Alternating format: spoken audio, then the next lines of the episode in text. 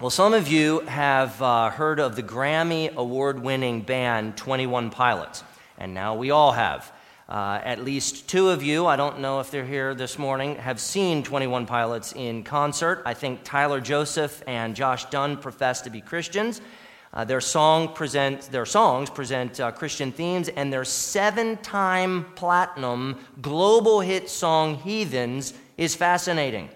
Very thought provoking. It seems the song has various layers of meaning, but whatever 21 Pilots is intending to say by the song, Heathens seems fitting for the church. One line goes like this, and listen carefully. Just because we check the guns at the door, doesn't mean our brains will change from hand grenades. You're loving on the psychopath sitting next to you. You're loving on the murderer sitting next to you. You'll think, How'd I get here sitting next to you? Checking the guns at the door and preventing violence is certainly good, but it doesn't change the hand grenade of the brain. The internal problem of evil, the human heart is explosive. So abstaining from murder is good self control, but it's not enough because murder explodes in the heart. Who will disarm the hand grenade of the inner man? When we gather in worship with believers, we might forget that we're loving on psychopaths and murderers sitting next to us in the pews, and we're one of them.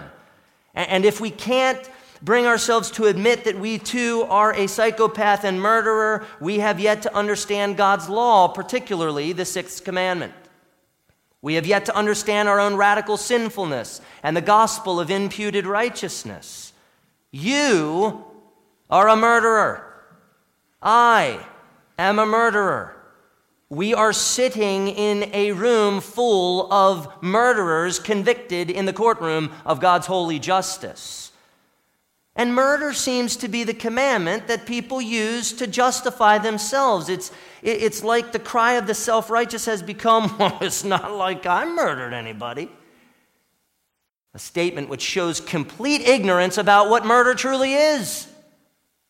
Most people don't seem to rec- recognize that before murder is in the hands, it's in the heart, in the form of irritation, impatience, anger, hatred, bitterness, resentment, and the like, all of which are enough to condemn someone before God. It's likely, likely that none of you here today have actually murdered someone with your hands, but we have at least with our hearts and our words. Brothers and sisters, do you measure your righteousness by all the crimes you haven't committed? Or do you measure yourself as God's law does? In our text today, Jesus refutes a common self justifying interpretation of the sixth commandment and gives the conclusive interpretation of the sixth commandment. Jesus helped his disciples understand the law. And, brothers and sisters, if we listen to him, he will help us understand it too, which should greatly humble us and fill us with gratitude for the grace of Christ. So let's begin here. We must not justify ourselves by reducing obedience to outward behavior. We must not justify ourselves by reducing obedience to outward behavior. The scribes and the Pharisees misinterpreted the Ten Commandments for many years. They reduced God's commandments to external behavior. Jesus came not to abolish the law, but to fulfill the law and set the record straight that true law keeping begins in the heart. Jesus said, verse 21, You have heard that it was said to those of old, You shall not murder, and whoever murders will be liable to judgment. The disciples listening to Jesus had heard the law explained before, but not correctly. Jesus did not say, You have read. Jesus said, You have heard that it was said to those of old. So his disciples listening to him had heard the scribes and Pharisees teach what they thought the law said to those of old, not actually what the law said to those of old. Jesus gave a, a big dose of reality.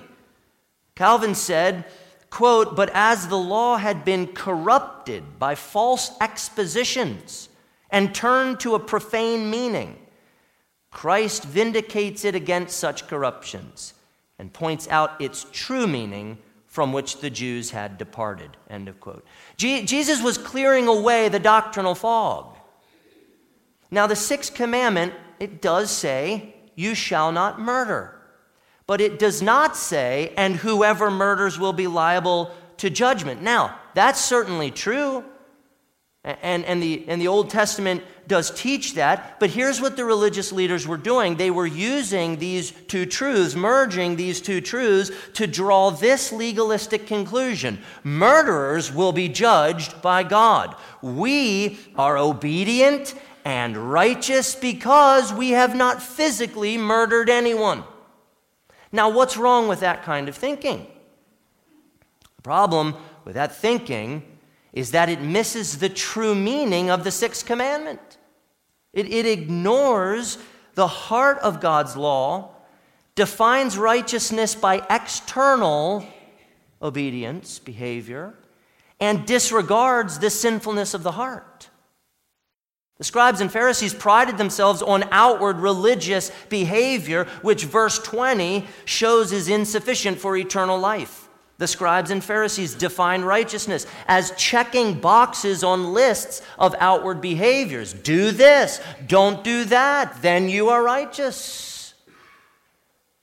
Friends, the human heart is very good at trying to justifying trying to justify itself by reducing obedience to outward behavior and ignoring the wild and unbridled sin in the heart. James Boice said, A man can do the worst possible things that a person can do in this life kill, cheat, steal, commit adultery, and so on. And when he is brought face to face with his actions, he will find a dozen reasons why they were not faults at all or why it was necessary for him to commit these acts. End of quote. Now, godly outward behavior is essential but it can easily become a self justifying distraction from confronting sin in the heart and actually repenting. Secondly, flee anger, for murder is in the heart before it is in the hands. Flee murder.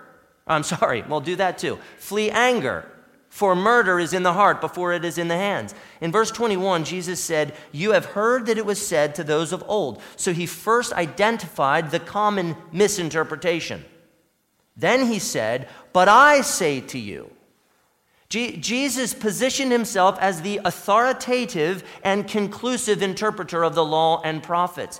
He was essentially saying, Listen to me. Listen to me. I will tell you what the law actually means what it actually says. And Jesus said, But I say to you that everyone who is angry with his brother will be liable to judgment.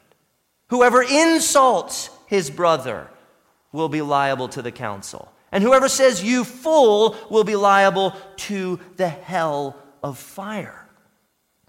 Jesus took his disciples past outward behavior into the heart where murder rises in the form of anger, hatred, resentment, and bitterness, and stabs, but not with knives, not with swords, with malicious words.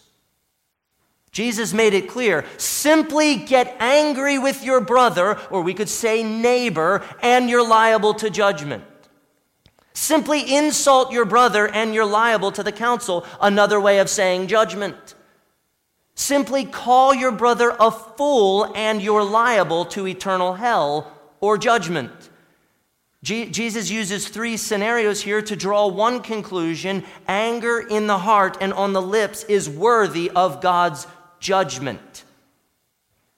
John Calvin rightly concluded about verse 22 Christ assigns three degrees of condemnation besides the violence of the hands, which implies that this precept of the law restrains not only the hands, but all affections that are opposed to brotherly love. those who shall only be angry with their brethren, or treat them with haughty disdain, or injure them by any reproach, are murderers. End of quote. You don't need blood on your hands to be a murderer. I like how William Hendriksen translated verse 22. But I say to you that even anyone who is angry with his brother deserves to be punished with death. And whoever says to his brother, You blockhead, deserves to be condemned to death by the Supreme Court. And whoever says, You idiot, deserves to be cast into the hell of fire. Oh, the unattainable righteousness which the law demands. I think the Heidelberg Catechism explains well what Jesus meant here. Heidelberg 105 asks, What does God require in the sixth commandment? I think you guys did this in, uh, in class this morning. For those of you who were here, 105, what does God require in the sixth commandment? And it answers, I am not to dishonor, hate, injure, or kill my neighbor by thoughts, words, or gestures, and much less by deeds, whether personally or through another. Rather, I am to put away all desire of revenge. Moreover, I am not to harm or recklessly endanger myself. Therefore, also the government bears the sword to prevent murder. Heidelberg 106 advances the thought by asking, But does this commandment speak only of killing? It then answers, By forbidding murder, God teaches us that he hates the root of murder, such as envy, hatred, anger, and desire of revenge, and that he regards all these as murder. Okay, so you didn't slap them in the face when they had it coming, but did you want to? They were being pig headed and you held your tongue. But did you want to curse them out? You did well by not taking revenge. But did you want to take revenge? Was there any part of you at all that desired the other person's dishonor or harm in any slight way? When Lee Harvey Oswald, Charles Manson, Ted Bundy, Jeffrey Dahmer, and the Menendez brothers did their horrific acts of violence, their hands followed their hearts. And when you and I say those sarcastic and biting words with the perfect timing, when we slam the drawer or we throw the book, when we storm out of the room or we give someone the silent treatment, our actions reveal the murderous intentions of our hearts. Our desires alone incriminate us. Folks, you don't need to pull the trigger to be guilty of murder. You simply need to get angry. That irritable impulse is murder. That infuriating itch is murder. That ill tempered intention is murder. Someone veers in front of you, causing you to swerve the car onto there, and, and just like that, out of your mouth, you idiot, and there it is murder in your heart. Now, let me ask you this Can you feel your desperate need of Christ and redeeming grace? How does anyone live that way? You need Him. I need Him. Any thought or intention or feeling or gesture opposed to brotherly love is murderous and deserves eternal hell. Look around you. You're, you're, you're in a room full of psychopaths and murderers, and you're one of them. Your heart is a hand grenade. Friends, I cannot count the amount of times in my life that I have been angry with others, including the people that I love the most. My words, my body language, and my tone are, are guns raising down even those closest to me. Instead of reducing the sixth commandment to outward behavior, let's allow the law to do what the law is supposed to do expose us. Put out there our desperate need of redeeming grace every day. We need Christ, and the law explains that to us. It explains that we need to be reformed, and that He needs to work grace in us. Folks, the sixth commandment is impossible. It's impossible. You need to feel the weight of it. You need to feel it crushing down on you that you cannot live up to what God demands of you. Feel your need of a rescuer. Feel your need of a redeemer. Feel the need of a reformer to show up and to reform you, to reform your heart. There is one reason why, in uncontrollable rage, you didn't run that guy off the road or curse out your coworker or beat your child or lunge across the table at that exasperating relative at Thanksgiving. One reason and one reason alone sovereign grace. Do not be deceived. The law has spoken. You are ferocious to the bone. James Boice said, Do we commit murder? Yes. By this definition, we lose our temper, we harbor grudges, we gossip, we kill by neglect, spite, and jealousy, and we would learn that we actually do worse things than these if only we could see our hearts as God is able to see them. It is no accident that even in our own speech, such things sometimes are termed character assassination, or that we speak of destroying a person by words. This is literally true, and we do it. End of quote. Brothers and sisters, how is the hand grenade of your heart going to be disarmed? And that question leads us right to the gospel where Jesus Christ died by crucifixion in our place to rescue us from God's righteous judgment, to free us from the bondage and shackles of sin, to replace our sinful urges and impulses with godly urges and godly impulses. It is the power of the cross which disarms the hand grenade inside of us. It is the power of the Spirit which mobilizes us to peace and to love and to patience and to kindness. To walk with Christ is to be transformed from a murderer into a worshiper of God. The only way you can truly say, I'm a lover, not a fighter, is sovereign grace. The sixth commandment is not simply about what we should not desire or not do. I think a lot of people, that's what they hear, and they miss the positive thing that is implicit in the commands of, of what we're called to do on the positive side. It, it, it's about what we should desire and what we should do. So Heidelberg 107 asks Is it enough, then, that we do not kill our neighbor in any such way? And it answers no, as in, no, that's not enough. When God condemns envy, it says, continuing, hatred and anger, he commands us to love our neighbor as ourselves, to show patience, peace, gentleness, mercy, and friendliness toward him, to protect him from harm as much as we can, and to do good even to our enemies. You see, it's not enough to put off anger, we have to also put on love. Couldn't we summarize you shall not murder like this? You shall love your neighbor as yourself. Isn't that it? Brothers and sisters, we must walk with Christ away from anger.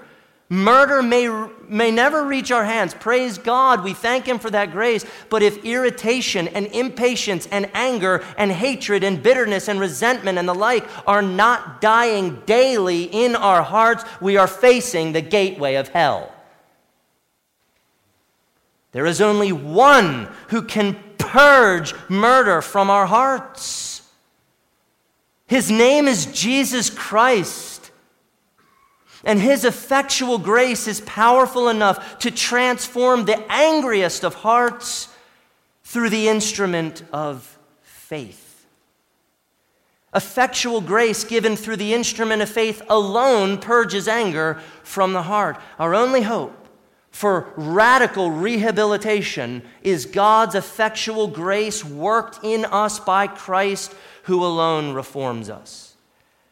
Christ is the only one who replaces anger with love, irritability with tranquility, exasperation with patience, smugness with sweetness, brutality with gentleness, resentment with forgiveness.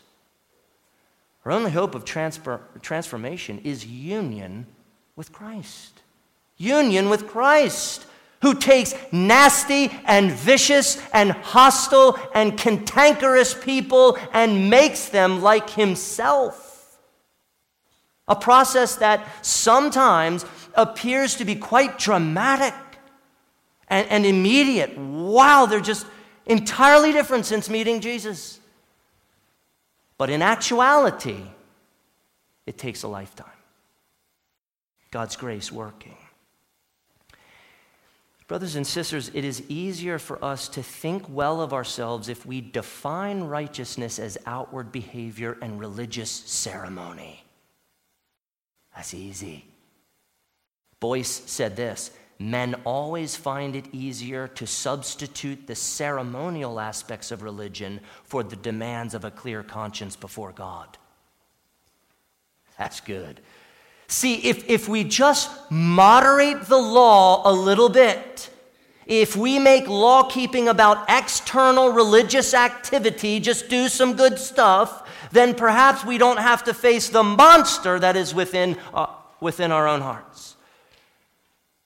And right there is the rub for many people. They would rather keep religiously busy and feel good about themselves than take an honest look in the mirror and repent of the sin that is running wild in their heart. Let us not forget, dear brothers and sisters, that our Master has told us if anyone would come after me, let him deny himself and take up his cross daily and follow me. Anger cannot be overcome with religious activity or behavior modification on the outside, but must be crucified daily by spirit wrought and faith fueled self denial and submission to Christ. It's a painful journey, it's hard. It's daily. You wake up to face it again and again and again and again. First, Jesus exposited the sixth commandment in verses 21 and 22. Then, in verses 23 through 26, Jesus taught his disciples how to apply the truth he taught. Notice in verse 23, he says, So if you are offering your gift, he really personalized it for his disciples and who had received sovereign grace through faith. They were there because they, they loved him and they were following him, and this is his first application. In other words, make it a top priority to seek reconciliation in order to alleviate anger in others. Make it a top priority to seek reconciliation in order to alleviate anger in others. He told his disciples, So if you are offering your gift at the altar and there remember that your brother has something against you, leave your gift there before the altar and go. First, be reconciled to your brother, and then come and offer your gift. Now, I want you to picture a devout Jew in the first century in the temple before the altar about to offer up an animal sacrifice in worship to the Lord. Just before he offers the animal, a thought crosses his mind. He remembers that his neighbor has something against him because he sinned against his neighbor and provoked anger. He is the wrongdoer. Well, what should he do in that moment? First, reconciliation. Second, worship. The sequence is important. To worship God while ignoring offenses against others and refusing to reconcile is a charade. God sees reconciliation as a matter of first importance, excuse me, for his children. The, the order of the imperatives Jesus gave his disciples is important. First, leave the gift at the altar. Second, go to your brother. Third, try to make, as much as it's possible with you, try to make peace with your brother whom you've offended. And fourth, return then and offer your sacrifice of worship. Now, we have to keep in mind that Jesus preached this sermon the Sermon on the Mount, in the Old Covenant dispensation when altars and sacrifices were still relevant. There are no more altars. There are no more animal sacrifices today, but see, the principle is the same. Perhaps we could apply it today like this Before coming to church, seek out reconciliation with your brother whom you've offended. Then go to church and worship. I, I think it's, it's simply living out what Paul said in Romans 12 18 if possible, and I think we need to hear this loud and clear because it clarifies a lot. If possible, so far as it depends on you, live peaceably with all. You will sometimes perhaps seek reconciliation and it just won't be there. They won't want anything to do with you. That's not on you, that's on them. If possible, so far as it depends on you, live peaceably with all. Now, if you're like me, some of you I know are, and you have this kind of personality where you get uber sensitive about stuff. And then all of a sudden, this stuff just seems so heavy, and you will never get out of confessing. You will spend your life confessing, going around to this person and that person, saying, You remember that time when I didn't know? Well, I'm really sorry. Will you forgive me? And we spent I, so sensitive, and I want to just speak to those of you, if you identify with what I'm saying. We need to be very careful how we think about this. A hypersensitive conscience is not a good thing. It's not a good thing. It will take so much joy from you, speaking from personal experience. But a sensitive, spirit led conscience is a godly thing. Jesus wants us to live out the law of love, and if we have offended someone, to go and to make it right. That we need to do. The command is not meant to make you sit around anxiously biting your nails, worrying about every little thing that you may have done wrong in fear that your worship to God is in vain and He won't accept you. That's not what's intended here. Don't hear that. You have to be careful how you hear. That's not it. Jesus' teaching is not meant to create anxiety or oppress someone's sensitive soul, but instead to promote freedom of conscience and to promote harmonious and loving relationships. That's what he's getting after. Calvin said it like this For the words of Christ mean nothing more than this that it is a false and empty profession of worshiping God, which is made by those who, after acting unjustly towards their brethren, treat them with haughty disdain. I think we need to stay simple and understand if we're wrong, make it right. Go. We don't have to invent problems. We have enough problems, real ones. God doesn't want you proudly ignoring your offenses against others. To ignore known offenses against a brother or to be indifferent to the grief or sadness of others is unloving and it is ungodly. To, to seek reconciliation is to love God and to love others. Going to the person and trying to make peace is an act of love and selflessness. If they hate you, reject you, refuse to forgive you, you at least have done your part to seek reconciliation out of love for God and out of love for that person, your neighbor. And, and then your conscience can be clear. Humility and contrition go a long way in alleviating anger in others. Now, how many relationships would heal and thrive if people humbled themselves, went and sought sincere reconciliation out of love for God and neighbor. How many things would just change? How different our marriages would be, our families, our churches, our communities. Imagine yourself sitting in church in a few rows in front of someone that you know you've offended. Hostility is in the air. You feel as if their gaze is boring a hole into the back of your head. You're, you're polite when necessary, but you really don't even want to see the person because of the rift that you mostly created. You know that going to the person is the right thing to do, but see, it would be so painful, it would be awkward, it would be humbling, maybe even embarrassing. And so there you sit, worshiping God, praising your Lord who has forgiven you incalculable sins, and your pride prevents you from moving towards your brother. Your act of worship, it's good. It, it's good, but it's out of order. As you worship, your immobility is likely prolonging the battle with anger in your brother. You're promoting it by your inactivity. In the interest of the purity of worship, in the interest of love for God, and in the interest of love for your brother, will you get up and go to your brother and make it right?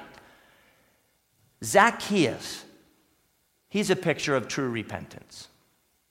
He told Jesus, If I have defrauded anyone of anything, I restore it fourfold.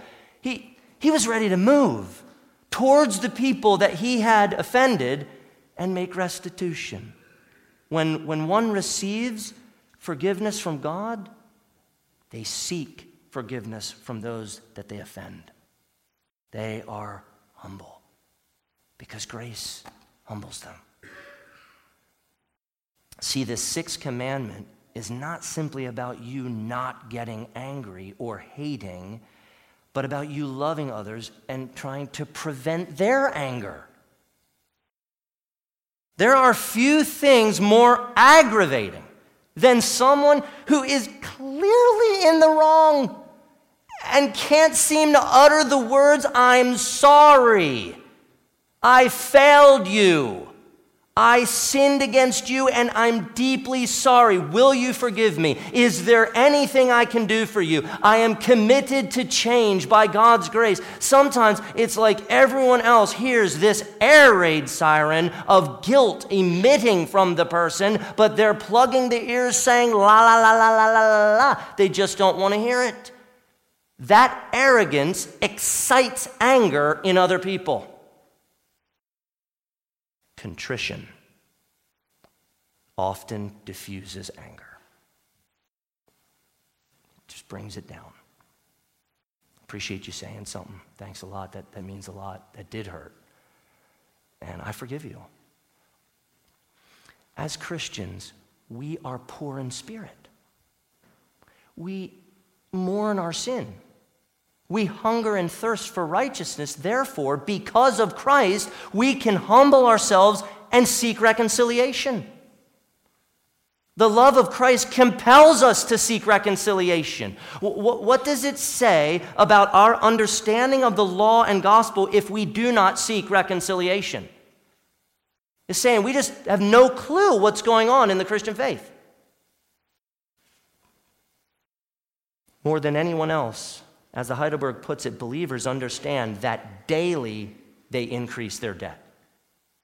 And that even their best works in this life are all imperfect and defiled with sin. And we have the gospel, which emboldens our humility. Gratitude for God's grace moves us towards our brothers to make peace and to build relational harmony and joy. Alleviating opportunities for others to be angry should be top on our priority list. I'm not going to push you, brother. I'm not going to push you, sister, eh, eh, so that you would get angry. I don't want to do that to you. I want to love you. That's, that's the idea. Is that your top priority? Loving your brothers and sisters in a way that does not provoke them to anger. Is that your priority in your marriage? Is that your priority with your children? Is that your priority with your coworkers?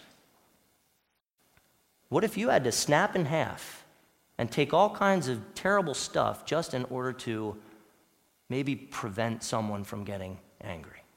Would you do it? This is hard. Is anyone else uncomfortable with this stuff? I mean, this is hard to do.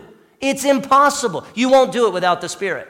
And that's why we see so many people just enraged. They have no spirit. The, the Holy Spirit's not in them. They don't have it. What do we expect them to do but to get really ticked off at everything? Drive a car and you know exactly what I'm saying. And, brothers and sisters, let us also seek reconciliation quickly. Here's the second application seek reconciliation quickly in order to avoid judgment. He says, Comes to, Come to terms with your accuser while you are going with him to court, lest your accuser hand you over to the judge and the judge to the guard, and you be put in prison. Truly, I say to you, you will never get out until you have paid the last penny. Okay, someone is accusing you. Verse 26 seems to suggest guilt, that a payment be made. And as you head on your way, or even on the way to court with your accuser, make it right then before it gets to the court. Don't wait until you're sued and dragged before the judge. Recognize your culpability. This takes humility. Admit it, confess it, and seek to make restitution before the judge hauls you off to jail. Many evils have been compounded because of self righteousness pride, ungodly delay in reconciliation and restitution. Isn't, isn't it interesting? As you watch the media and all that stuff and, and encounter in your life, isn't it interesting that sincerity of someone's confession is often questioned when someone repents after they're found out? There's just something little there that's like, but would they really have done this if they didn't get found out? but seems like a different situation. It seems much more authentic and credible when someone actually confesses before they're found out and repents before they're found out. Doesn't that kind of just slightly change? Doesn't mean the other person was. It's just interesting how we think about that. Speed is important when it comes to seeking reconciliation. Maybe not working out reconciliation, but at least seeking it. Quick, I, think Jesus was speaking here of earthly relationships. I don't want to make it seem like that wasn't it. I think it's earthly relationships here, but the principle applies to God as well. We must be reconciled to God quickly. Quickly. If we don't come to terms with God by coming to Jesus Christ for forgiveness and for cleansing, which He freely offers, God will not show us mercy. He will pour out the full extent of his just fury and condemnation on everyone who is obstinate in their sin. Let us seek reconciliation with God, and let us seek reconciliation with our fellow man, and let it do so quickly. Verse 26 emphasizes the severity of judgment. Every penny or quadrantes, the smallest and least valuable Roman coin, worth 164th of a day's wage of, common, of a common worker, will be paid before release.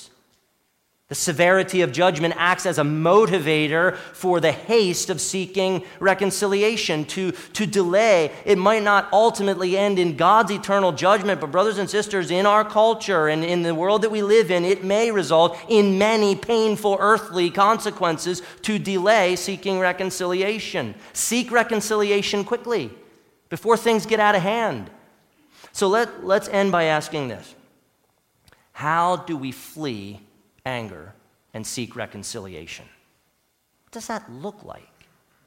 And I think it starts with Psalm 2, verse 12, which says, Kiss the Son, lest he be angry and you perish in the way, for his wrath is quickly kindled. Blessed are all who take refuge in him.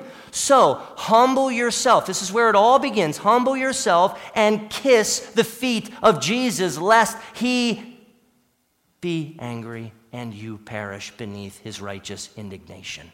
Take refuge in the King and his glorious kingdom of peace. I think it starts with recognizing your spiritual poverty mourning your sin, being meek, and hungering and thirsting for righteousness. Anger will not conquer those, will not overcome those, will not master those who hunger and thirst for righteousness and turn to Jesus to receive it. The key to eradicating all irritation and impatience and anger and hatred and bitterness and resentment and the like is God's grace given you through faith in Christ. It's quite simple, actually. God uses His Word, His sacraments, and prayer to build up your faith in order for you to put anger to death in you and bring love to life. Don't deny His ordinary means of grace. through which he serves you in this way. Receive God's ordinary means of grace with faith and allow him to put anger to death. As beneficiaries of God's mercy and God's grace, they belong to us, dear brothers and sisters, as Paul says in Galatians 5:16, walk by the Spirit, and you will not gratify the desires of the flesh. Paul labeled enmity, strife, jealousy, fits of anger, rivalries, dissensions, and divisions. Works of the flesh. Works of the flesh. Walking by the Spirit quenches the fire of anger. If you are not daily putting anger to death by the Spirit, heed Paul's warning that those who do such things will not inherit the kingdom of God. This is serious. Unrestrained anger in the heart leads straight to hell. Don't be deceived. That's where this story ends. If not for the grace and mercy of God, working love in your heart because he chose you and saved you and redeemed you. But Paul gives hope for saints struggling with anger. So if you're like, this is me, Pastor, I'm an angry mess. All right? We all struggle with this. Here's the hope for you, you angry mess. Here's the hope. He said in verse 24 that those who belong to Christ Jesus have crucified the flesh with its passions and desires.